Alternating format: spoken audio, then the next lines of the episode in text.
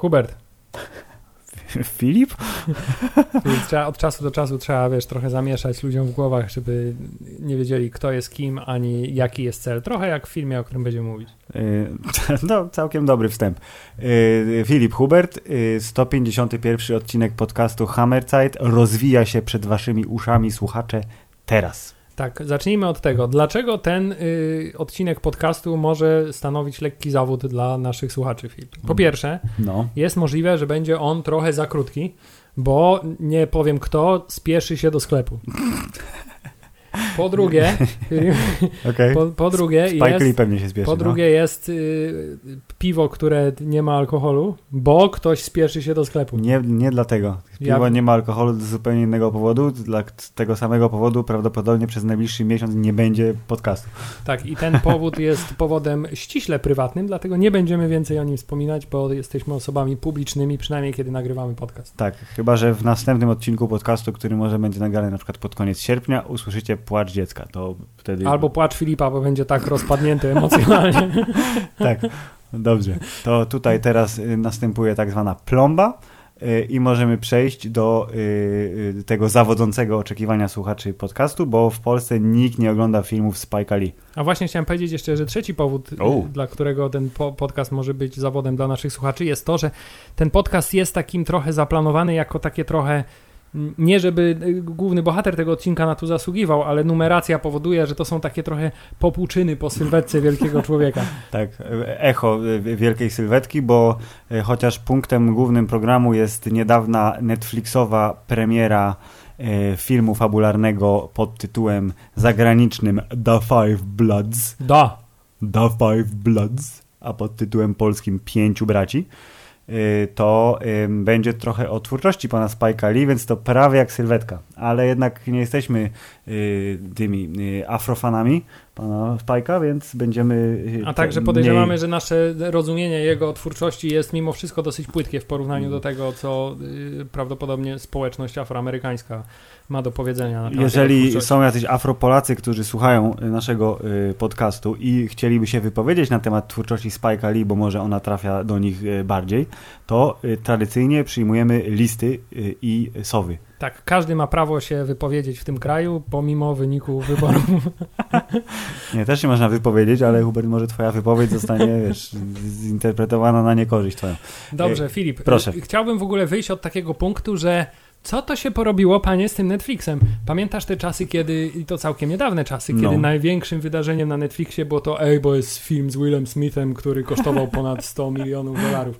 No, to, Jezu, to było y, chyba 2018, jeśli to dobrze była- pamiętam, i grudniowa premiera Tak, i taka to w wielka. tamtych czasach to była przecież jakaś niebotyczna rewolucja, że jak to na Netflixie film i to wysokobudżetowy, przecież to w ogóle nie do pomyślenia, a tymczasem teraz Netflix jest tak wy- wytwórnią filmów chyba najprężniej działającą w ogóle w całym świecie. Tak, obecna sytuacja, y, y, proszę pana, pandemiczna zmieniła trochę krajobraz filmowy i tak jak wielu z nas i z was za kinem tęskni i tym, żeby usiąść koło wielkiego śmierdzącego faceta na Godzilli 3. Filip, teraz jest, roku? teraz jest, wiesz, jest y, dystans A, społeczny, w związku z tym jest jedno miejsce wolne, więc Masz rację, jeżeli w maju 2021 roku dalej będzie distancing, to y, gruby facet będzie siedział jedno miejsce obok dalej. wielki, gruby, śmierdzący facet, pamiętajmy. Tak, bardzo dobrze.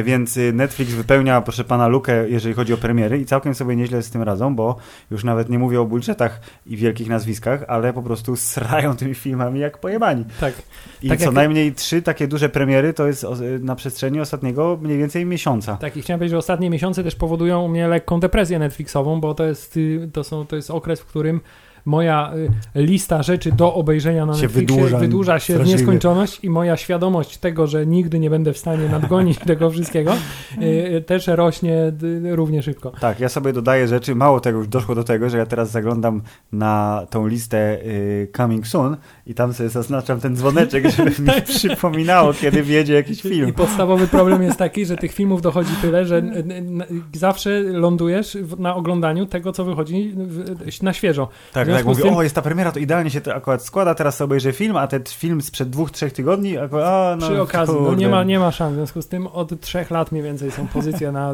liście Netflixowej mojej, która y, ciągnie się już teraz praktycznie w nieskończoność. No dobrze, a kiedy obejrzałeś Pięciu e, e, Braci, Hubert? Bo premiera była w połowie czerwca. Y, nie pamiętam kiedy to było, ale było to stosunkowo szybko po premierze, jak, no, mm, biorąc mm. pod uwagę, że jesteśmy miesiąc po premierze, ale to było jakieś dwa tygodnie temu, jakbym miał celować. Tak, okay. gdzieś tam w, w, okolicach pierwszy, drugi tydzień lipca prawdopodobnie. No ja, ja zwlekałem trochę długo, ale to też dlatego, że wiesz, podcast może będzie krótki, ale pięciu braci trwa dwie i pół godziny, więc też Tak, ale to też, jest taki, to też jest taki film, który można sensownie sobie podzielić na dwa wieczory. Można. I, I nie traci on na tym specjalnie jakoś, nie traci się tego flow tego filmu. Dobrze, pan Spike Lee Hubert jest takim twórcą, który od samego początku y, był ekstremalnie zaangażowany w swoją, y, proszę pana, czarność, swoją subkulturę i swoich ludzi. I od samego początku jego dzieł pokazywanych na świecie Wiemy, że to jest człowiek, proszę pana, z bractwa, ale tu mówimy o innym zupełnie bractwie, chociaż do y, bractwa tego takiego jednego nawiążemy też, bo jest inny film na Netflixie od niedawna, y, który jest poprzednim dziełem pana Spike'a Lee i jest zacnym filmem. E, ale najpierw Pięciu Braci. Jak bardzo zaangażowanym filmem jest Pięciu Braci i jak bardzo ta zaangażowaność przeszkadza w y, czystej rozrywce? Czy w ogóle przeszkadza? To znaczy, ja mam przede wszystkim mam takie wrażenie, że ten film chyba nie do końca był w 100% tak planowany. Bo to wygląda na film, który powstawał prawdopodobnie dość długo i dość Dobra, dawno a temu. Przeczytałeś sobie trivia? A propos, dokładnie a propos tego, co powiedziałeś w tym momencie. Nie, nie przeczytałem. Hubert, ten film... A, zapomniałem powiedzieć, jeszcze jest, może być taki powód, dla którego ten pod, odcinek podcastu będzie zawodem, bo jestem kompletnie nieprzygotowany do tego nagrania. No świetnie, dobrze, to ja, to ja się trochę przygotowałem na szczęście y, y, i twoja po prostu y, nieziemsko wyczulona popkulturowa intuicja jest w 100% jak to mówią anglosasi spot on bo proszę pana, scenariusz tego filmu, e, on sobie krążył po Hollywoodzie przez lata i początkowo był e, o czterech białych weteranach, którzy wracają do Wietnamu, e, a pan Spike Lee zobaczył scenariusz, w sensie został mu pokazany ten scenariusz, mówi, u, dobre, bierzemy, tylko przerobimy to i będzie o braciach. Brothers in the Hood. I wydaje mi się, że ten film rzeczywiście tylko na tym mógł zyskać, no bo w, w, w innym przypadku byłby to taki trochę wietnamski remake Złota dla zuchwałych, bo tutaj mm, ten no. element y, właśnie y, tego, że to są właśnie Afroamerykanie i że kultura, w której żyją y, jest taka, a nie inna i to, że oni w Wietnamie odegrali tak znaczącą rolę, a nie wiąże się to dla nich z żadnymi jeszcze honorami i to nawet jeszcze gorzej mm -hmm. byli traktowani niż biali weterani mm -hmm. wietnamscy, no to e, tylko robi na dobrze, na dobre e, nie tyle tej fabule, która się dzieje, ale kontekst filmu, Kurde, tło no fabularne ciekawy, filmu czy, jest przebogate. Tło fabularne jest przebogate i w ogóle to jest taki ciekawy moment w historii generalnie, bo na świecie dzieje się teraz po prostu tyle rzeczy, co się nie działo przez ostatnie 10 lat. W tym roku po prostu dzieje się wszystko prawdopodobnie. I nic prawie dobrego niestety. Niestety nic prawie dobrego, ale e, e, ruch protestów związanych z e, Black Lives Matter w Stanach który się rozlewa zresztą poza Stany, jest właśnie tym takim kontekstem społecznym, którego prawdopodobnie pan Spike się nie spodziewał, jak była ustalana premiera na lato, wczesne lato 2020 tego filmu, bo mimo tego, że promocję Netflix zaczyna teraz bardzo późno wszystkich swoich rzeczy, bo ma ich po prostu za dużo, czyli tak na maksymalnie miesiąc przed się dowiaduje, że coś wychodzi, to zakładam, że e, ustalona premiera była dawno, dawno temu, no ale widzisz, protesty e, spowodowały, że nagle te informacje takie czysto historyczne, te fakty różne, które, których ja się trochę dowiedziałem teraz oglądając ten film, tak samo jak się dowiedziałem pewnych rzeczy oglądając Czarne Bractwo i tak samo jak się dowiedziałem pewnych rzeczy oglądając omawianych wcześniej Watchmenów z HBO, czyli wszystko to, co jest związane z czarnoskórymi mieszkańcami Stanów Zjednoczonych, tu też wyłazi, więc proszę pana, znowu Netflix bawiąc uczy, uczy ucząc bawi i wychowuje. Jak, jak policja. Policja uczy, bawi, wychowuje. Dokładnie, pozdrawiamy kabaret potem. Je, jeżeli nas słuchacie, jesteś spoko.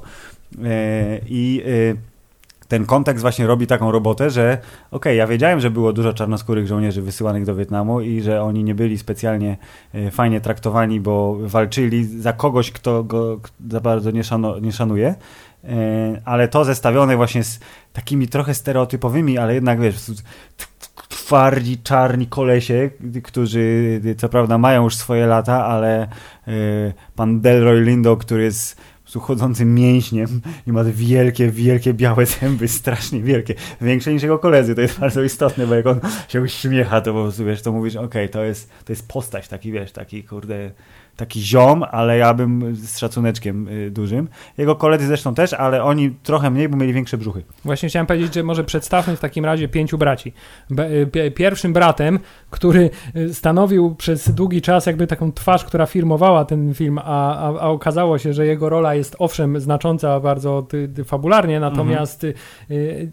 zbyt wielu okazji do popisów aktorskich pan Chadwick Boseman nie miał. Tak, czyli pan Czarna Pantera, który właśnie na fali tak. Marvelowej prostu wystrzelił. Tak, po, poza, poza Czarną Panterą w filmie tym występuje ktoś, kto może, ale nie musi być Delroyem Lindo, nie wiemy tego. Występuje ten koleś, który w każdym filmie i serialu mówi shit. Shit. Występ... Tu, tutaj jeszcze bardziej to powiedział. Mi się tak podobało, ta scena była tak wydłużona specjalnie.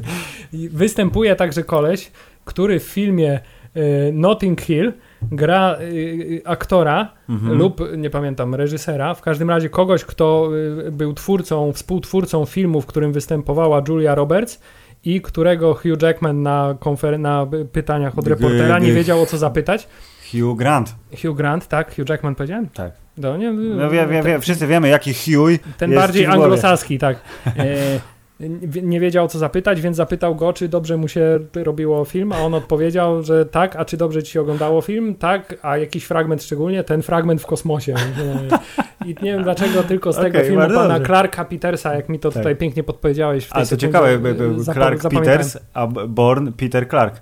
Bardzo dobre sobie zrobił nazwisko filmowe, zamienił jedno z drugim. Oraz Świetnie. ten piąty, którego y, specjalnie nie kojarzę. Ja go w ogóle nie znam, a nazywa się Norm Lewis. I nazywa się biało bardzo, chciałem powiedzieć. A głównie dlatego, że Norm to jest imię Norma McDonalda. Tak, i to są, y, tak jak już wspomniałeś, wietnamscy weterani, którzy wracają y, do swojego wojennego matecznika w celu dwojakim. To znaczy, po pierwsze, aby y, przywrócić ciało swojego poległego kolegi i brata na amerykańską glebę, a drugą, żeby odzyskać złoto, dużo, które dużo zakopali złota. dawno, dawno temu e, pod ziemią e, właśnie w okolicznościach tych tragicznych. No i jakby punkt wyjścia jest super, bo proszę pana, jest e, szansa na trochę filmu wojennego. Są obowiązkowe retrospekcje, które... Są fantastycznie zrobione, ponieważ oni wszyscy są starzy w tych tak, retrospekcjach. i to jest właśnie super i chciałem powiedzieć, że oficjalnie to nie są retrospekcje tylko to jest, y, bo taki, taka klasyczna retrospekcja, no to w tym momencie jakby film przenosi cię w czasie i twoich bohaterów tak. do tego, co się działo kiedyś. A to są oficjalnie wspomnienia i że oni Właśnie wspominają chodzi, te tak. sceny, umieszczając samych siebie w wieku lat Dokładnie 60 tak. plus. To tych scenach, I gdzie jest, Chadwick jest, jest, młody. To jest, I to jest dokładnie tak, jak to działa, bo jak ty wspominasz czasy jakieśkolwiek, to tak czy siak widzisz siebie tak, jak widzisz siebie teraz. Postrzeganie ciebie jako, siebie jako osoby ci się nie zmienia. Natomiast y, na początku tak się przez chwilę zastanawiałem. byłem. Ja hmm, mówię, co? co? Tak, a, a potem a na samym końcu filmu z kolei, jak jest ten jeden kadr, gdzie bardzo, bardzo powoli zbliża się kamera, oni się nie ruszają i oni są młodzi, mówię, oho, budżetu starczyło na tą jedną scenę, żeby wygładzić im zmarszczki i zabrać zarost i wszystko. Wszystkie komputery do komputerów rowerowego odmładzania były zajęte przez Irlandczyka, w związku z tym... Tak wiem, a teraz mają wolne, muszą odpocząć. teraz wydaje mi się, że po Irlandczyku nikt już nie chce ich stosować. no tak, ale okej, okay, braci jest pięciu, Hubert, przeżyło czterech, y, ale jako, że tytuł zobowiązuje, to do ekipy dołącza niechcący trochę świeży piąty brat, czyli syn y, bohatera granego być może przez Delroya Lindo, y, David, który z tatą ma trochę na pieńku, ale yy, dowiemy się zresztą dlaczego. Yy, I jest takim piątym kołem uwozu, ale jego rola okazuje się być by hiperistotna w całym tym przedsięwzięciu. No i panowie wracają do Wietnamu i ten Wietnam jest pokazywany właśnie dwojako, czyli jest pokazywany teraz w pięknej panoramie y, z żywymi kolorkami i y, pokazywany w klasycznym 4 na 3 bardzo, proszę pana, zaszumionym i zaziarnionym, tak, właśnie chciałem y, powiedzieć, że to niby lata 70. Chciałem powiedzieć, że ja bardzo lubię filmy i seriale, w których y, aspekt ratio się zmienia płynnie. Płynnie przede nie, nie, wszystkim. Nie, jest cięcie, tylko jest... Tak, tak może to, to jest też super. jest efekt nostalgii, bo to mi się kojarzy z czasami, kiedy filmy się oglądało z VHS-a i były takie momenty, zwłaszcza na czołówkach było tak, że na czołówkach były... i napisy końcowe, że, że panorama napisy, Tak, ponieważ napisy się po prostu nie mieściłyby na ekranie inaczej, więc tak. była panorama, a potem ona się jakby zoomowała do tego 4 na 3 i zazwyczaj robiła to właśnie w sposób płynny. E, I tu po raz kolejny jest to bardzo fajny przykład tego, jak y, jak proporcja obrazów wpływa Mhm. na twoje postrzeganie filmu, bo y, kiedy masz ten taki zupełnie y, szeroki Aha. aspekt, to ten film wydaje się właśnie wtedy taki filmowy, natomiast kiedy Tak. masz 4 na 3 to on się dużo skromniejszy wtedy wydaje. Oczywiście, ale to nawet to jest bardzo proste skojarzenie, y, które macie przenieść w odpowiednią dekadę, skojarzenie wizualne i tutaj działa bardzo fajnie i właśnie to, że to jest płynne przejście, szczególnie jak był taki moment w drugiej połowie filmu, jak tam się już trochę strzelali z lokalsami, y, gdzie było przejście, kiedy jeszcze y, Delroy Lindo właściwy był wycięty, była maska na niego nałożona i to on jeszcze był y, jakby współczesny i dopiero za niego wyłaziły te elementy i jednocześnie kadr się zwężał. Mówię, o, fajnie, fajnie zrobione. Y, Pod względem technicznym, skoro tak weszliśmy w te takie trochę y, wizualne te, y, film wydawał się trochę y, droższy niż był faktycznie, bo według Wikipedii to jest między 35 a 45 milionów dolarów, co jak na warunki Hollywoodu nie jest dużo ani trochę. Y, Pomijając jedną scenę, czyli zestrzelenie helikoptera na samym początku, które wyglądało raczej nie szczególnie. Tak, wyglądało nieszczególnie, a poza tym chciałem powiedzieć, że z tych wszystkich trailerów i zajawek, które gdzieś tam się pojawiały wcześniej, ja tak miałem w głowie, że tych y, właśnie wspomnień czy Mhm. retrospekcji wietnamskich i lokalizacji z tym związanych będzie więcej, a tymczasem to wszystko ogranicza się do tego jednego incydentu i tej jednej lokalizacji, czyli Rozwia- y, rozwalonego polana, wraku ze- samolotu i zestrzelony helikopter, helikopter, tak, tak, I, i, i wszystko się toczyło w ramach tego jednego ujęcia. Ta strzelanina, która tam była, też była taka trochę Mm. bardziej symboliczna. Tak, chciałem powiedzieć, że w ogóle te rozbłyski y, y, z tych z y, karabinów, y, one takie były, zresztą mówię, o, trzy klatki ktoś wkleił, ale to jest oczywiście takie czepianie się, bo y, Hubert, jak leżysz w domu na kanapie wiesz, masz pod ręką chipsy, piwo i co tylko chcesz i jeszcze musisz na przykład na siku wyjść trzy razy w trakcie seansu, bo wypiłeś właśnie drugie piwo albo trzecie piwo, to łatwiej, pauzując szczególnie łatwiej ci zobaczyć, mówię, o, tutaj ta klatka, tutaj ktoś źle wymazał, a tu coś tam. A w kinie prawdopodobnie byśmy aż tak bardzo na to nie zwracali uwagi, bo byśmy byli ogłuszeni, wiesz, Nie, fantastycznym ale, ale chciałem właśnie podkreślić, że z kolei e, te ujęcia i kolory i żywe barwy, które się pojawiały na ekranie w trakcie tych współczesnej części filmu, Mhm. e, były zupełnie fantastyczne. Mhm. To znaczy, ten film był tak, tak kolorowy i to nie, nie w znaczeniu, że to jest film kolorowy, bo Tak. to jest film Spike Lee, tylko że rzeczywiście tych kolorów w tych kadrach Tak. i tych ujęć i bogactwo roślinności em, powodowało, że z jednej strony oglądało się to świetnie, z drugiej strony Filip, nawet w najlepszej Netflixowej jakości były takie momenty, gdzie ta e, Ej, właśnie, bo gdzie ty to ta w kom- 4K tak, oglądałeś. gdzie ta, gdzie ta kompresja No. mimo wszystko, wiesz, wychodziła, kiedy było pełno drobnych listków, źdźb- źdźbła trawy i, No to jest zawsze problem, że gałązki. jednak się gubią te kompresory, proszę pana. Tak, ale mimo wszystko y, wrażenie robiło bardzo pozytywne i No to- co ale- też na plus, i co też na plus bardzo duży i też na co zawsze przynajmniej ja czekam, to znaczy Spike Lee także w tym filmie nie pozostawił widza bez tradycyjnych dla siebie y, motywów wizualnych, to znaczy Jadąca kamera. tak, ak- aktora, który patrzy prosto w kamerę z bliskiej odległości i wygłasza monolog oraz ludzi, którzy razem z kamerą y, nie idąc przemieszczają się. Tak. Y, oczywiście, no jakby patrząc na to, Spike Lee to jest w ogóle taki twórca, y, że y, on mimo tego całego swojego wiesz, y, przekazu y, bardzo mocno zaangażowanego społecznie, jest gościem, który sprawnie odnajduje się w bardzo, bardzo różnych gatunkach. Y, I mówię to ze swojego ogromnego doświadczenia obejrzenia pięciu filmów, jakie wyreżyserował Spike Lee, a żeby, bo może wy, jest tak jak ja, jesteście średnio y, ten, średnio mm, rozeznani w jego twórczości, to policzmy filmografię 1, 2, 3, 4, 5, 6, 7, 8, 9, 10, 11, 12, 13, 14, 15, 16, 17, 25 filmów. zrobił. 25 Z- z- filmów? 25, więc... jeden- Tak, z czego, z czego No. tak naprawdę nie wszystkie filmy są takimi prawdziwymi filmami Spike'a Lee, które Tak. są określane jako Spike Lee Joint, Tak. tylko y, są wtedy jako directed by Spike Lee. Na przykład jeden zresztą z, z fajniejszych filmów y, y, ostatniego dwudziestolecia, czyli Inside Man. Tak, to jest jeden z tych pięciu filmów, I zdaje się, że Oldboy też chyba jest, y, jest takim przykładem. Oldboy, którego bardzo chciałem obejrzeć od momentu, kiedy dowiedziałem się, że y, istnieje y, wizja remake'u, a potem jak wyszły recenzje, to stwierdziłem, że kurde, nawet moja miłość do Josha Brolina nie jest w stanie mnie przekonać, żebym sobie popsuł oryginał, więc Oldboya zremakeowanego nie widziałem, ale to... ja też nie widziałem i jakby specjalnie nie nie, zamierzam potrzeby, tego, no. tego zrobić, bo wydaje mi się, że oryginał był na tyle dobrą produkcją i na tyle zapamiętywalna scena z młotkiem była, że Tak nie, ma sensu próbować Ale tego tak, zmienić. Inside Man y, bardzo, właśnie to jest przykład y, filmu totalnie nie spajkoliowego, ale patrząc na to, że gość jest y, ekstremalnie doświadczony i przecież jest teraz profesorem na Uniwersytecie Nowojorskim i on mówi młodym ludziom, jak mają kręcić filmy, to...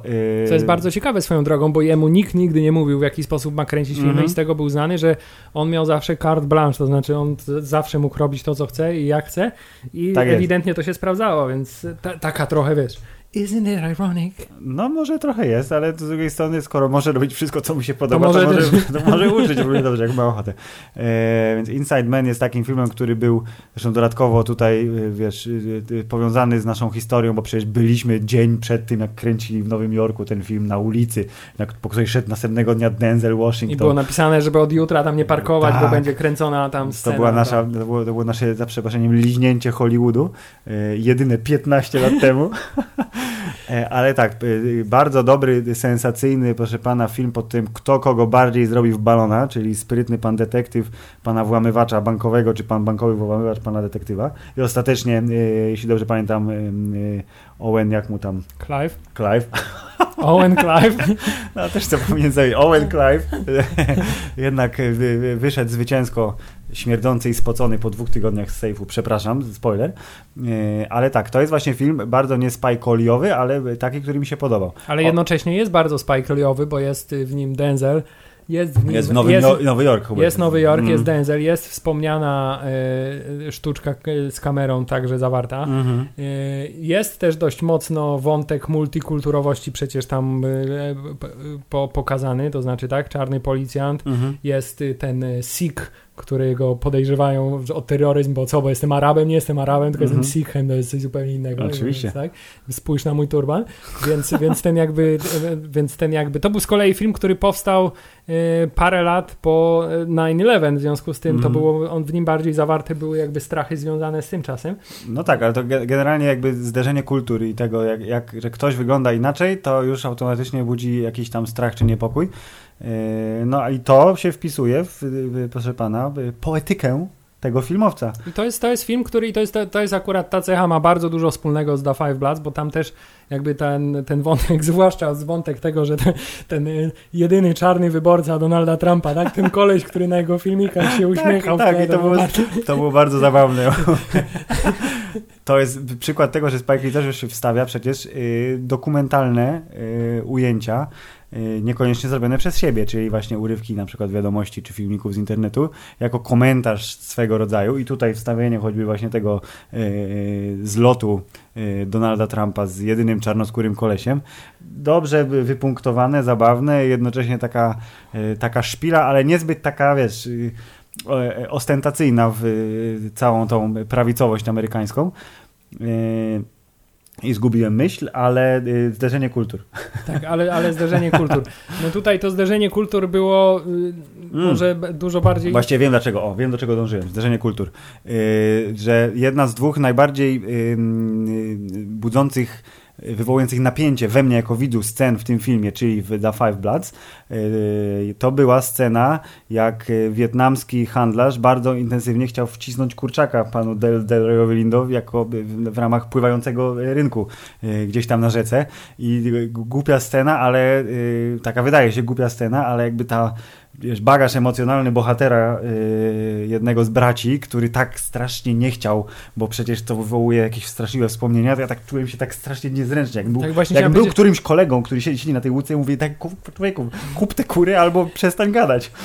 Tak, w ogóle chciałem powiedzieć, że tutaj należy bardzo się wielkie oklaski dla pana Del Royalindo, który wydaje mi się, pomimo tego, że obsada jest dosyć silna, trzeba przyznać, no Mhm. to on tutaj ciągnie ten film do góry bardzo mocno. Ta jego y, trauma y, y, powojenna i, i, i wszystkie On jest najbardziej urazy, zepsuty tak, no, po, po, po tak, tym Wietnamie. I to, jak bardzo złamanym on jest człowiekiem, mimo że na zewnątrz jest takim totalnym właśnie, wiesz, chodzącym mięśniem, jak powiedziałeś, Mhm. To y, naprawdę się napracował. No i też pomijając ten jego fakt, który monolog, który stał się właściwie potem dialogiem z mhm. młodym Chadwickiem Bosmanem, mhm. e, no taki to rzeczywiście, rzeczywiście wzbudzało, wzbudzało emocje. Ale scena, o której mówi, rzeczywiście to była taka scena, która wie, że za chwilę może się wydarzyć coś bardzo niedobrego, mhm. co wynika z głupiej sytuacji. Tak, e, ale na szczęście nie, tylko poprzestało na słowach, ale czułem taki, wiesz, czułem się taki napięty wewnętrznie. Mówię, kurde, tu jest niedobrze. A druga scena, skoro już o tym wspomniałem, to była scena z miną. Gdzie... Właśnie chciałem, chciałem pomyśleć, że te, ale która scena z miną? Czy scena z miną, gdzie syn nadepnął na minę, ale udało się go uratować? Czy scena, w której zupełnie ni stąd, ni zowąd ktoś zostaje wysadzony przez tak, minę? Tak, zostaje wysadzony przez minę i y, to jest przykład na to, że y, jeżeli y, drodzy widzowie, na spoiler. przykład tak, spoiler, oczywiście, że spoiler, spodziewacie się, że wojna albo ewentualnie echo wojny będzie pokazywane w tym filmie w sposób taki bardziej standardowy, czyli okej, okay, ktoś zabije się, yy, będzie przedziurawiony, tu będzie krew się sączyła tego. Nie, tu jest koleś, który jest po prostu rozerwany na kawałki, ale jeszcze żyje. I to było bardzo dosłowne i bardzo obrazowe. Ja mówię... Eee. Właśnie to był taki moment, który ni stąd, ni zowąd sprawił, że ten film stał się bardzo, bardzo dosłowny. Mhm. Y, a także Filip, jeszcze jest jedna bardzo ważna cecha tego filmu. Proszę. W tym filmie występuje gruby Jean Reno. Mm. Tak, myślałem, że dojedziemy do y, y, pana Francuza y, za kilka chwil, ale tak, jeżeli chodzi o znane nazwiska, to pomijając Chadwicka Bosemana, Jean Reno jest takim chyba najbardziej rozpoznawalnym dla przeciętnego widza aktorem. Jak słyszysz nazwisko, to twarz automatycznie ci wjeżdża tutaj, czy to Leon, czy kto inny, tylko że pan Jean Reno w tym filmie jest zły. W sensie, jeżeli miałbyś szukać bad guy'a jakiegoś w tym filmie, no to jest nim on. Tak, no ewentualnie za bad guy'a można też uznać wietnamskich nazwijmy to gangsterów. Ale oni w komitywie z bossem no, oczywiście, białym. tak, tak, tak, bo oczywiście za wszystkim, co złe, stoi biały człowiek. Biały człowiek w białym garniturze. Tak, yy, tak, no Jean Reno, że tak powiem, ja dawno nie, nie miałem okazji widzieć go ani w, na żadnych zdjęciach nieoficjalnych, ani w żadnych filmach. Także się trochę powiększył. W związku z tym, yy, mm. kiedy yy, pojawił się na ekranie, to tak mówię, coś poznaję, ale nie do końca. Mm. W związku z tym, no tak, no to teraz... Jak... Teraz jak widzisz go, to widzisz go, tak, ale czekaj, bo kiedy on zagrał w czymś takim dużym, dużym, był głosem francuskiego Mufasy w tym Królu Lwie, się nie liczy. Patrzę na tytuły filmów i powiem ci, że, że od długiego czasu. Od długiego, nic, nie były to... Yy, da Vinci Code to był taki ostatni film chyba, który ja pamiętam. Okej, okay, no widzisz, masz rację. W międzyczasie to były filmy, dużo, bo on gra strasznie dużo, yy, ale to nie są takie hity światowe.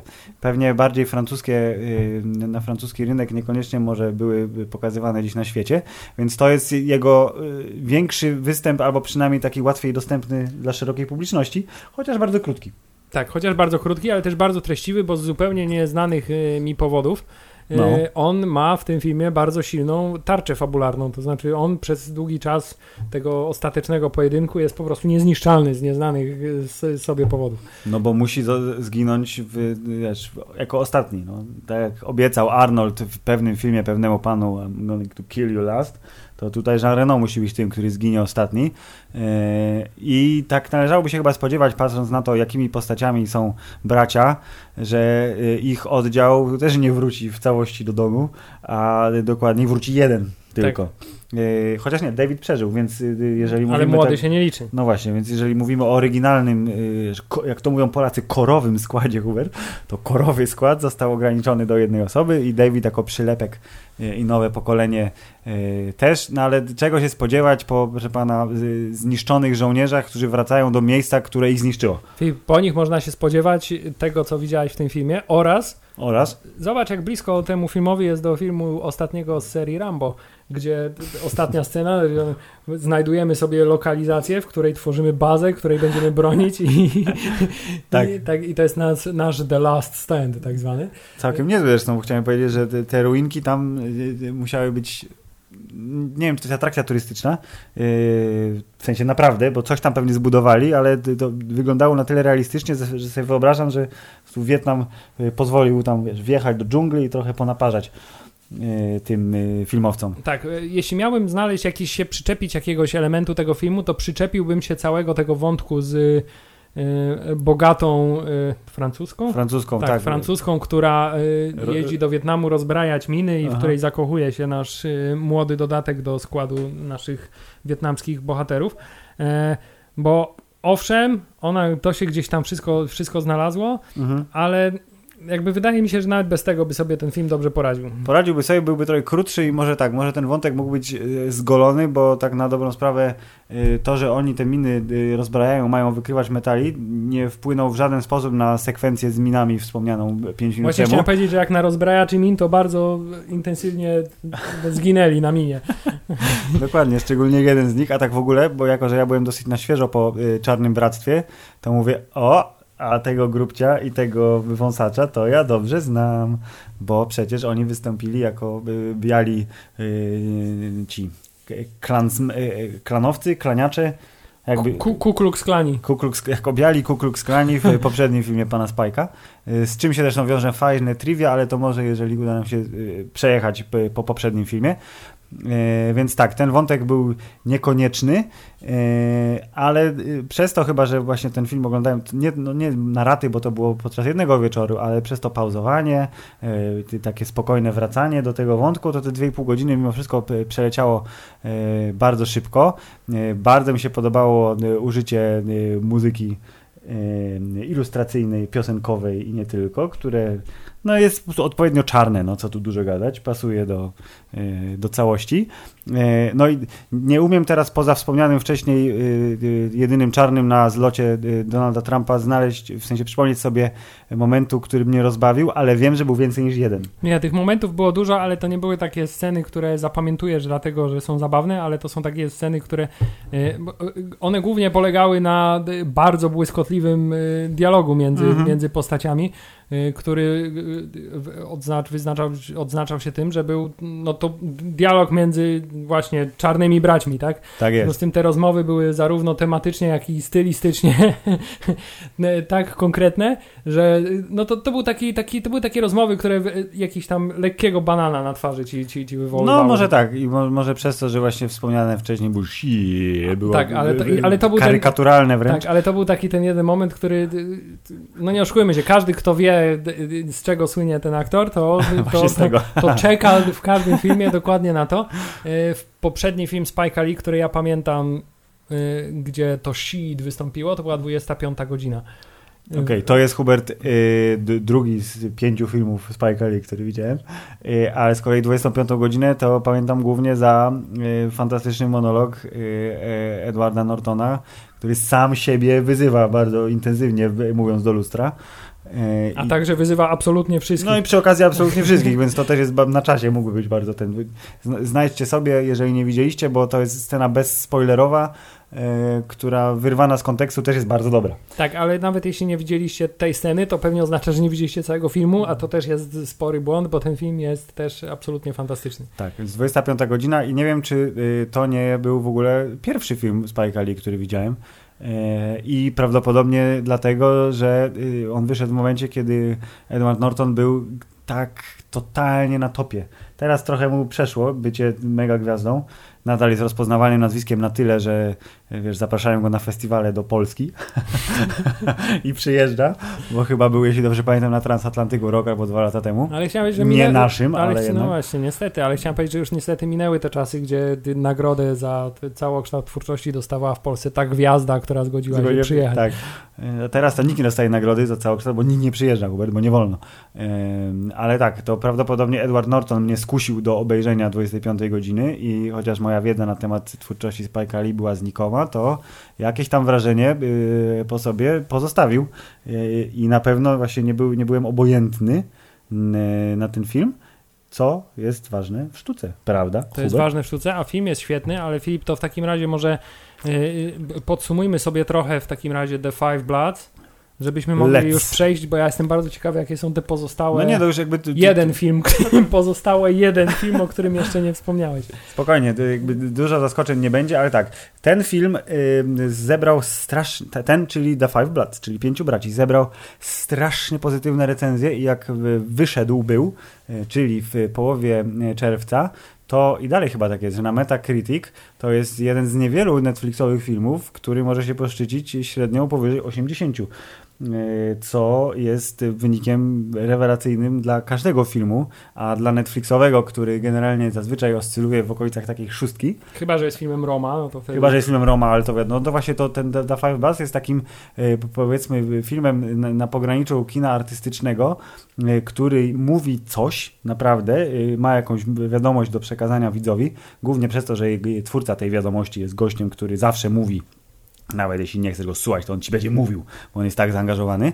E, I wyszedł w takim momencie, że mam wrażenie, że te oceny były tak trochę skrzywione na korzyść. To znaczy mówił, o, to jest Spike Lee. Spike Lee nie można nie lubić, bo to jest, wiesz, najzdolniejszy czarnoskóry reżyser, który tak. od 40 lat tworzy mhm. nieprzerwanie. I właśnie y, teraz jest taki moment w historii świata, jaki jest, więc okej, okay, 8+. Plus. Tak, zdecydowanie wydaje mi się, że to, że ten film wyszedł właśnie w takich okolicznościach bardzo mocno też sprzyja tym dobrym ocenom, mm. ale to, to, te oceny nie są tak specjalnie, że tak powiem, na wyrost. No to nie jest może najlepszy film Spike Lee, bo, bo, bo nawet z tych, co ja widziałem, wydaje mi się, że nie jest najlepszy, mm -hmm. ale, yy, ale jest naprawdę kawał solidnego kina, co nie zmienia faktu, że odniosłem takie wrażenie, nie było to bardzo rażące, ale wydaje mi się, że ten wątek Black Lives Matter, który był doklejony na samym końcu, że, mhm. że jedna z dotacji, w sensie z wpłat poszła właśnie na to, odniosę wrażenie, że mógł być trochę doklejony później, w sensie do, do, dokręcony. Tak, tak, możliwe, tak. możliwe, że no łatwo jest, jeżeli film istnieje tylko w wersji cyfrowej i na dodatek nie musi być rozsyłany do dziesiątków, setek tysięcy kin na całym świecie, to co za problem podmienić E, wiesz, kopię na głównym serwerze Dokładnie, Netflixa. Ale, ale z drugiej strony jest to też takie mocno symptomatyczne dla Spike'a Lee, który zawsze, tak jak mówiliśmy, poruszał ważne problemy mm -hmm. bieżące, społeczne i różnego rodzaju fobie, e, nie tylko jakieś międzyrasowe, ale różne inne, no to, to wydaje mi się nawet uzasadnione, nie? że wykorzystał taką okazję, że skoro ma film, który mniej więcej porusza się mm -hmm. w tej mhm. Samej tematyce, e, to dlaczego by jeszcze tego komentarza społecznego nie wzmocnić? Y, jest to prawda i jako taki to jest ważny film w sensie momentu historycznego, y, ale nie przekracza jakiejś takiej granicy i absolutnie nie można go nazwać arcydziełem. Y, tym niemniej, jako zaangażowane kino rozrywkowe, jest to solidna robota i też wyszedłem zadowolony z kina Hubert, który jest w salonie moim. Tak, i jeszcze chciałem powiedzieć, że byłem dość mocno zaskoczony, co też jest prawdopodobnie wyrazem mojej absolutnie totalnej ignorancji, no. tym, że w tym filmie pan Chadwick Boseman nie brzmiał jak Czarna Pantera, to znaczy ma normalny nie akcent z takim prawdziwy. silnym afrykańskim akcentem, jak w przypadku filmów Marvela. Wakanda forever! Tak, i nie miał też takiego, nawet jak się uśmiechał, to to był inny uśmiech niż uśmiech Czarnej Pantery. No bo to jest po prostu dobry aktor. Tak, no szkoda, że szkoda, że nie miał, nie miał trochę więcej jednak mimo wszystko do zagrania. No dobra, ale już sam, sama jego obecność prawdopodobnie prawdopodobnie przyciągnęła przed ekrany y, ludzi, którzy prawdopodobnie by się nie skusili na film o Wietnamie. Tak, a może nawet teraz spowoduje, że rzucą się y, na inne filmy Spike Lee, bo dlaczego by nie? Dobrze, to inne filmy Spike Lee Których ja widziałem trochę więcej. Trochę więcej, tak. No to obejrzałem Hubert Pięciu Braci, obejrzałem yy, Inside Mana, obejrzałem 25 godzinę. Yy, powiedzmy trochę o Czarnym Bractwie na sam koniec może, bo też obejrzałem. Yy, nie w kinie. fantastyczne. Czarne Bractwo jest yy, lepszym zdecydowanie filmem niż Pięciu Braci, ale to głównie dlatego, że po prostu, nie wiem, co, Adam Driver? Właśnie chciałem powiedzieć, że może głównie dlatego, że występuje w nim Adam Driver i jak ten występ... koleś z różowych lat 70. jak jest, wiesz, jak jest biały aktor. Ja, przepraszam, i Venom, tak. Ja, chciałem powiedzieć, jak biały aktor widuje film czarnego aktora, wyższy poziom. jest straszne. Dlatego Hubert piątym filmem, y, który obejrzałem, jeżeli chodzi o filmografię Spike'a Lee, jest jego pierwszy film fabularny, który zresztą tymi trochę E, go tam wrzuciłeś do koszyczka, mówiąc, że ej, a my obejrzeliśmy jeszcze She's Gotta Have It, tylko w wersji oryginalnej, na co ja mówię, hmm, oryginalnej? A o co tu chodzi? Mówię, o, Spike Lee przerobił swój debiut fabularny z roku 1986 na dwusezonowy serial dla Netflixa. Którego szalenie boję się zacząć oglądać, bo wydaje mi się... Obejrzałem zwiastun i właśnie nie wiem. Właśnie, bo, bo, bo, temat jest taki, że y, w filmie She's Gotta Have It, który ma chyba z 80 minut chyba trwa, tak. jest szalenie krótkim, zwięzłym, czarno-białym, prostym filmem, mm -hmm. to te wszystkie wszystkie wątki, które tam są poruszone, nie są absolutnie przegadane. One są, one są dokładnie tak, tak pokazane, akuratny. jak powinny być. Tak. A wydaje mi się, że jeśli gdzieś tam te sercowe rozterki głównej bohaterki będziemy rozciągać na kilkanaście, jak nie kilkadziesiąt no godzin. Jest, jest 10 chyba odcinków na sezon, jeśli dobrze y, kojarzę, i dwa sezony, Hubert, więc y, you tak. know. Co nie zmienia faktu, że prawdopodobnie prędzej czy później dam, dam mu szansę. E, prawdopodobnie później niż prędzej, powracając do tego, co mówiliśmy tak, na początku. A, propos, czyli a dodałeś go do listy oficjalnie? Wiecznie tak, do mojej wiecznie rosnącej e, Netflixowej listy. Ale tak, Filip, widziałeś ostatni film Spike Lee i pierwszy No i właśnie bardzo blisko siebie, bo to było, one były oddzielone i yy, zauważyłem yy, te wszystkie punkty styku Yy, czyli yy, zaangażowanie społeczne, przeplatanie, yy, tylko że na innym poziomie zupełnie, przeplatanie fikcji z tym, co dzieje się naprawdę, a w przypadku filmu She's Gotta Have It to są te czarno-białe foteczki, one tak dzielą trzy akty tego filmu, mam wrażenie. Na start jest zestaw fotek, które prawdopodobnie Spike robił łażąc po Brooklynie i tam wiesz, cykając sobie ludzi z, z sąsiedztwa. I to się jeszcze dwukrotnie w filmie pojawia. E, mówię, aha, okej, okay. czyli to jest taki łącznik z tą prawdziwością, bo on jako y, młody twórca chce prawdopodobnie pokazać, że wiesz, ja jestem człowiekiem z ludu, ja ten lud rozumiem i to jest mój film, który pokazuje prawdziwych I, ludzi i zresztą niewymyślonych. To tak. I to się zresztą sprawdziło.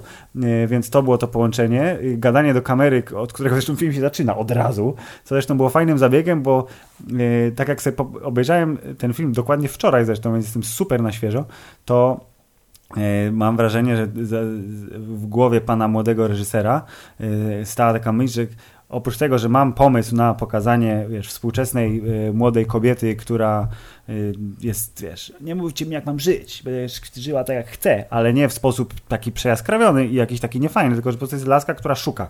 A to szukanie polega na tym, że ma trzech chłopaków naraz, no tak, i, i nie wie, którego kocha i najbardziej. kulminacja tej sceny, kiedy oni wszyscy spotykają się na, na święcie, na, dziękczynienia. Na dziękczynienia tak? I... tak, bardzo super. I właśnie jakby to jest takie, myślę, że to jest bardzo prawdziwe i y, prawdopodobnie w latach 80. Y, dodatkowo bardzo odważne, bo po pierwsze to y, kobieta jest główną bohaterką i to ona jest tą y, łamaczką serc, która, y, wiesz, y, no rozgrywa, rozgrywa. Rozgry dokładnie, ona jest rozgrywającą. No i dwa, że to się dzieje w środowisku czarnoskórym, gdzie jedyni biali ludzie, jacy tam są, to są ci, którzy akurat przechodzili po tej czy tamtej ulicy w Nowym Jorku, kiedy Spike stał z kamerą.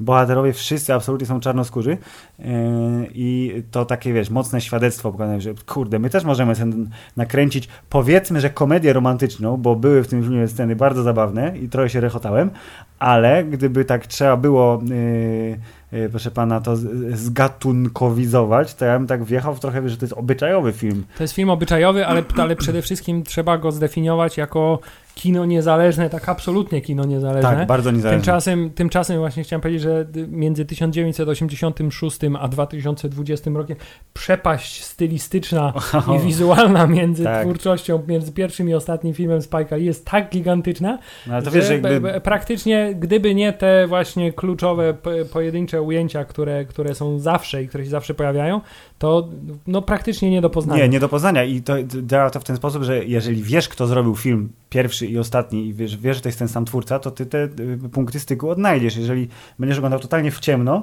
to absolutnie nie, bo to jest po prostu zbyt duża przepaść właśnie i budżetowa, i stylistyczna, i, i czasowa. I Przecież... przede wszystkim też jeszcze jedna wielka różnica. W filmie The Five Bloods Spike Lee nie występuje. Tak, w filmie The Five Bloods Spike Lee nie występuje. Tam występuje bardzo intensywnie jako najbarwniejsza e, prawdopodobnie postać, bo każda komedia romantyczna musi się rządzić swoimi prawami, które to prawa są łatwe do powielenia. I nawet tutaj są niezłamane. Czyli, tak, czyli musi być bohater lub bohaterka, który jest takim y, typowo komediowym y, y, elementem, nawet jeżeli film jest komediowy, to jest taki, wiesz, głupol, wariat, taki szalony, wiesz, nieprzewidywalny ziomeczek. W tym wypadku jest to Mars. Ciekawe, czy pan muzyk Bruno Mars, jego nazwisko w jakikolwiek sposób jest związane z postacią Spike'a Lee, którą, której zresztą nie potrafił nazwać, bo przeczytałem sobie trivia i było, że e, jego bohater nie miał przez długi czas imienia i babcia mu wymyśliła, bo jej babcia czy tam matka panieńskie to było Mars, więc mówisz Mars Blackmon. więc to jest jak żart z filmu, proszę pana, Ewolucja, Mr. Black. Blok. Blok tak. Więc y, tak, to to są te punkty styku, ale ja miałem takie w ogóle śmieszne skojarzenie, a może nie śmieszne, może to jest bardzo oczywiste skojarzenie, jeżeli ktoś ten film ogląda teraz współcześnie, że Spike Lee y, wjechał trochę y, za przeproszeniem w Woody'ego Allena. Czyli mówię, okej, okay, młodzi, niezależni ludzie, trochę świat bohemy, bo ona, ona maluje, jest, wiesz, artystyczność, jest dużo dobrych dialogów, ten film się opiera na dialogach bardzo intensywnie, jest, jest now, kręcony w Nowym Jorku. Jest nowojorskość Tam Maxa kręcony w Nowym tyle, Jorku. że inna dzielnica. No, dokładnie. I jest takim właśnie, kurde, pokażcie to na DKF-ie, proszę pana, i rozmawiajcie o tym przez miesiąc, no, nie? rzeczywiście, się, nie, to, to, to Późny Woody Allen tak. nie, ale wczesny Woody Allen tak. tak A to jest wczesny Spike Lee, który dokładnie się wpisuje w ten trend. Absolutnie nie jest to w żaden sposób prawdopodobnie ani nie chcę cię obrazić, ale nie jest to ani Odkrywcza zbyt oryginalna no, obserwacja, ani naciągana z drugiej strony, bo no, bardzo, bardzo fajny. Ty, Spike Lee dla czarnej społeczności jest tym samym, co Woody Allen dla żydowskiej społeczności. tak jest. Y, dobrze, film, no to widzisz, to ja widziałem tych filmów parę, parę sztuk więcej. Proszę, proszę y, wymienić. Więc tak może przejdziemy po kolei. Mamy film z 89, który chyba jest uznawany za jeden, jeden obok Malcolma X pewnie, za jeden z najważniejszych filmów y, Spike Lee, czyli Do the Right Thing.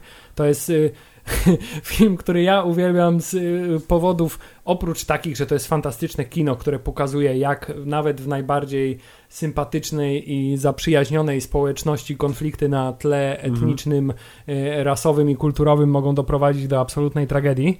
E, I no, to jest pokazane... Patrzę na, wiesz, na listę aktorów chociażby, to widzę, że tu jest nie tylko e, czern i biel, ale tu imigrantstwo bardzo intensywne tak, tak, bo to jest, i też bo, bo to się dzieje na ulicy, na której, wiesz, jest, jest y, włoska pizzeria, jest koreański sklep spożywczy, mhm.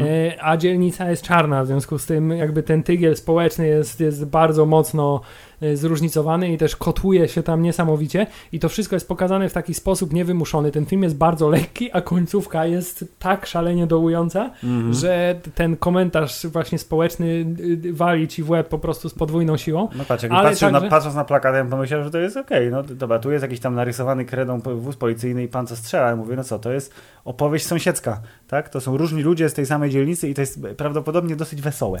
Tak, to jest bardzo wesołe, ale też jest bardzo... Aż do momentu, bardzo... kiedy nie jest. Tak, albo, ale też jest bardzo smutne, ale przede wszystkim jest w tym filmie, ponieważ to jest, wiesz, głupi popkulturowy podcast, jest w tym najfantastyczniejsza scena, w, tej, w, tej filmie, w tym filmie występuje taka postać e, wiel, wielkiego czarnoskórego gościa, który chodzi z boomboxem po dzielnicy oh, i, yes. i, i, i, odpala y, Public Enemy y, Fight the Power przez cały czas. I jest scena, w której właśnie idzie do koreańskiego sklepu, żeby kupić baterię do boomboxa i to jest najwspanialsza i naj, najbardziej histerycznie śmieszna scena z całego filmu.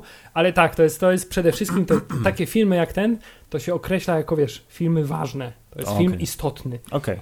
Więc y, też na pewno powinien być y, i pewnie jest na liście tam tych 300 filmów, które musisz obejrzeć przed śmiercią albo coś takiego. No to kurde, bardzo możliwe. Tak, następnie mamy rok 90 i kolejny film, który widziałem i który jest z kolei najlepszym filmem, Filip, o muzykach, jaki istnieje, a także jest filmem prawdopodobnie, y, mm. a przynajmniej przez ostatnie pół roku dla mnie, bo to jest film, który oglądałem będąc młodym człowiekiem i z którego zapamiętałem tylko poszczególne pojedyncze elementy takie jak na przykład, że występuje w nim Denzel Washington i występuje w nim e, także Wesley Snipes, zanim stał się karateką.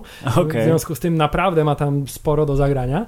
E, to teraz okazuje się, że to jest film z jednym z najwspanialszych soundtracków. To jest tak fantastyczno bluesowo, jazzowo czarny soundtrack że... Pan Branford Marsalis tak, i jego i pan, kwartet. I, tak, i y, tytułowy utwór z tej płyty to jest utwór, który jak się y, posłucha trzy razy, to to jest ten jeden z tych utworów, co wiesz, co ci siedzi w głowie, kiedy o niczym nie myślisz, to mm. pojawia ci się ta muzyka w głowie i ja sobie ją od, hmm. od wielu miesięcy już nucę w głowie y, za każdym razem, kiedy nie mam nic innego do roboty.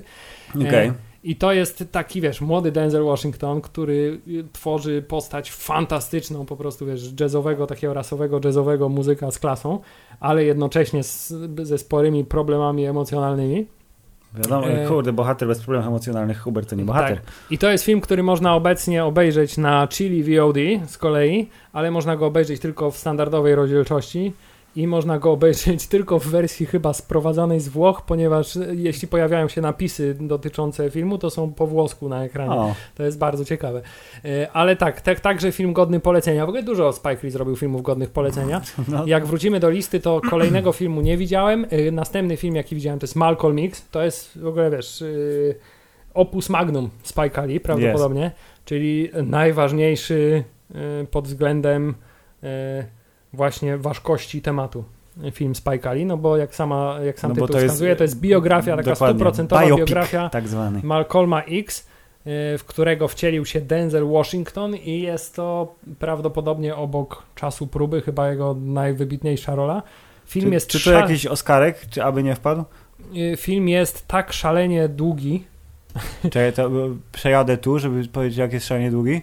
Jest szalenie długi, dwie, 200 minut, czyli na, na nasze ponad 3,5 godziny. tak, ten film trwa 3,5 godziny i to jest... y, Nie, y, prawie 3,5. Tak, no, ale prawie no, no. 3,5 godziny i to jest cała historia Malcolma X od jego czasów jako e, czarnego kryminalisty do czasów, kiedy stał się właśnie Aktywistą tak, totalnym. aktywistą i głosem, y, tym bardziej radykalnym głosem od Martina Luthera Kinga Mhm. i y, y, głoszącego bardzo radykalne teorie. I to jest film taki bardzo właśnie, to jest taki biopic, bardzo klasyczny, ale jednocześnie e, bardzo, bardzo w stylu Spike Lee.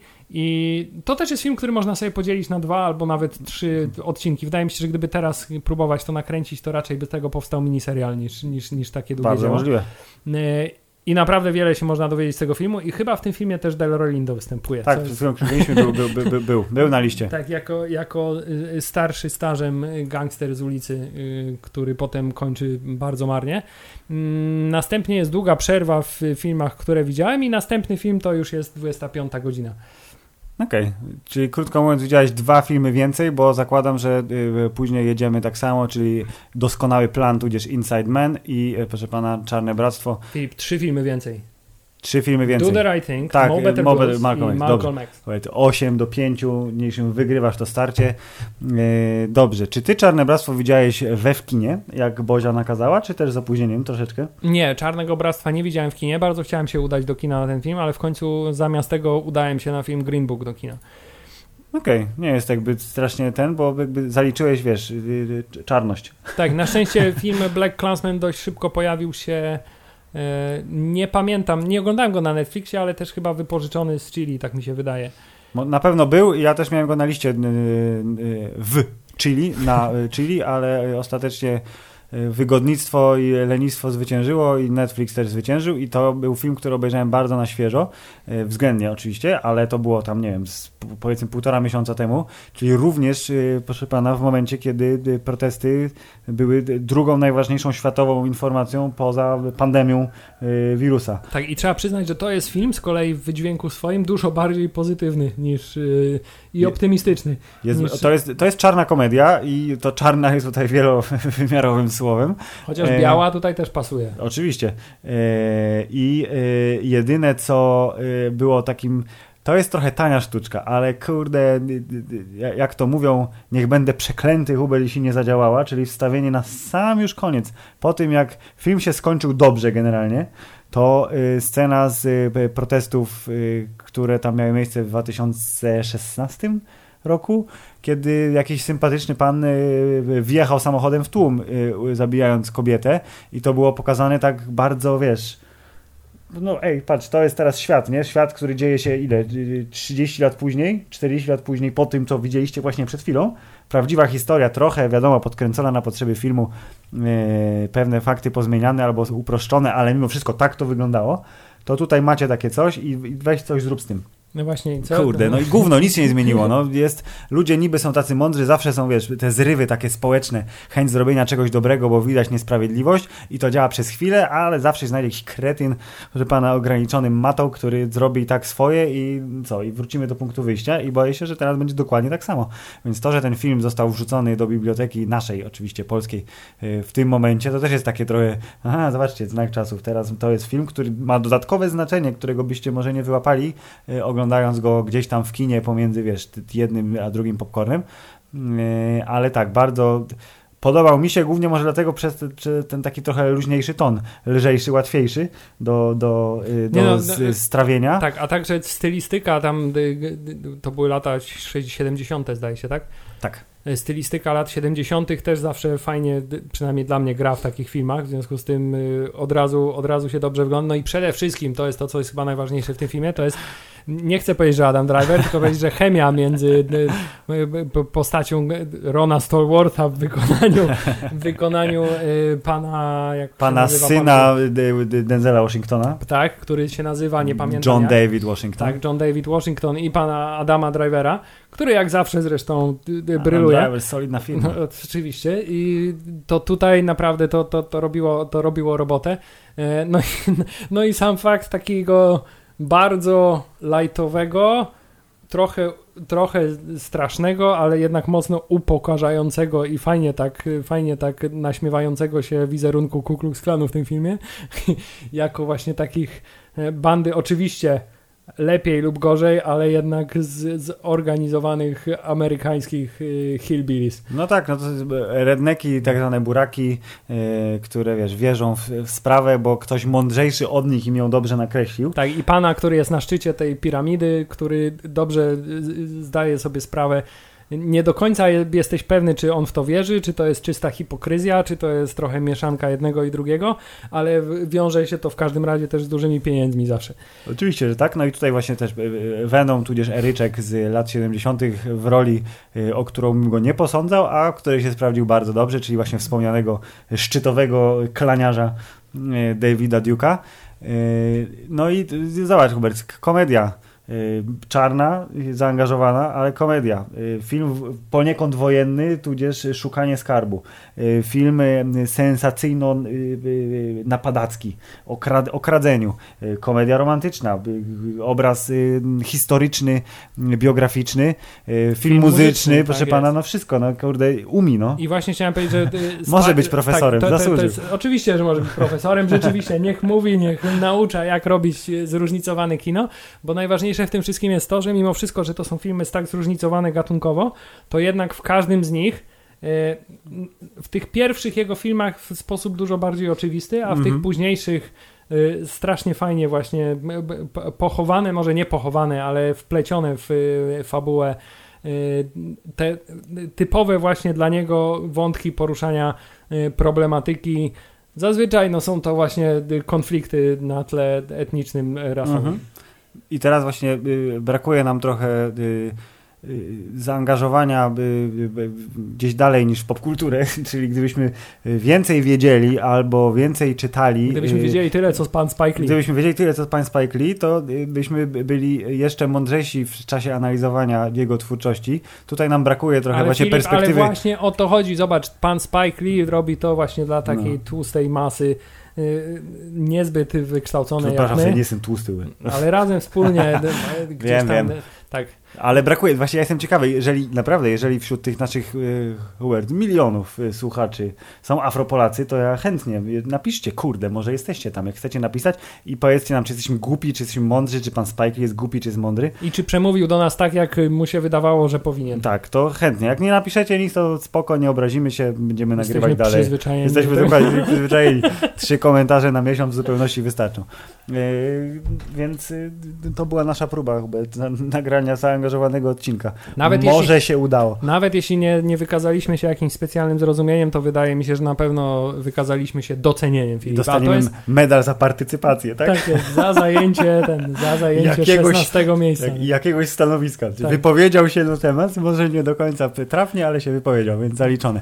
To jest jak na lekcji, Hubert, żeby nie dostać, nie być pytanym, to musisz powiedzieć cokolwiek, byle pani zobaczyła, że wie, że niby, okej, okay, on przeczytał coś. Tak. To to my jesteśmy my, podcast Hamletaj. Bardzo Cię polecamy serdecznie. Polecamy się serdecznie, tak jak wspominaliśmy na samym początku, jest to prawdopodobnie bardzo duży zawód, ale robiliśmy co w naszej mocy, żeby nie wyjść na przygłupów. Dobrze. Jest szansa, że przez najbliższe tygodnie się nazbiera troszkę tematów, więc być może będzie jakiś odcinek sprzątająco podsumowujący. Chyba, że Hubert y, pójdziemy po raz pierwszy od lutego do kina na coś. Yy, przy okazji być może jakiejś premiery, chociaż nie wiem, jak Tenet przesunęli yy, bez y, konkretnej daty teraz premiery, to nie wiadomo na co pójść do kina. Ja wiem, Filip, że ty będziesz prawdopodobnie dość mocno zajęty, ale ja mam ambitny plan przynajmniej na razie w jakiejś formie bardziej lub mniej zaangażowanej no. uczestniczyć w zaległym jakże szalenie Shortways Festival, który w formie hybrydowej będzie się toczył w Poznaniu w drugiej połowie sierpnia. O widzisz, to można, może jednak będzie szybciej odcinek, bo będziemy mogli wrzucić zaległy odcinek, tylko ewentualnie z dogranym jakimś aneksem. Tak, w związku z tym y, na pewno w jakiejś formie relacja z y, festiwalu Shortwaves się pojawi, bo na pewno na to zasługuje. A tymczasem przyszłość przynosi wiele tajemnic i nie wiemy, jak to dalej pójdzie. Mamy okres wakacyjny, mamy dość gorący okres y, z powodów innych niż wakacyjne, w związku tak. z tym y, do usłyszenia niebawem, lecz nie wiemy dokładnie kiedy. Tak, ale nie traćcie nadziei, y, jeszcze będzie spoko. Tak prawda? Jest. Tak jak Spike Lee na pewno jeszcze zrobi nie jeden film, taki podcast Hammerzeit, nie jeden odcinek w internet wypuści. Tak jest. Tymczasem pozdrawiamy. Yo! She.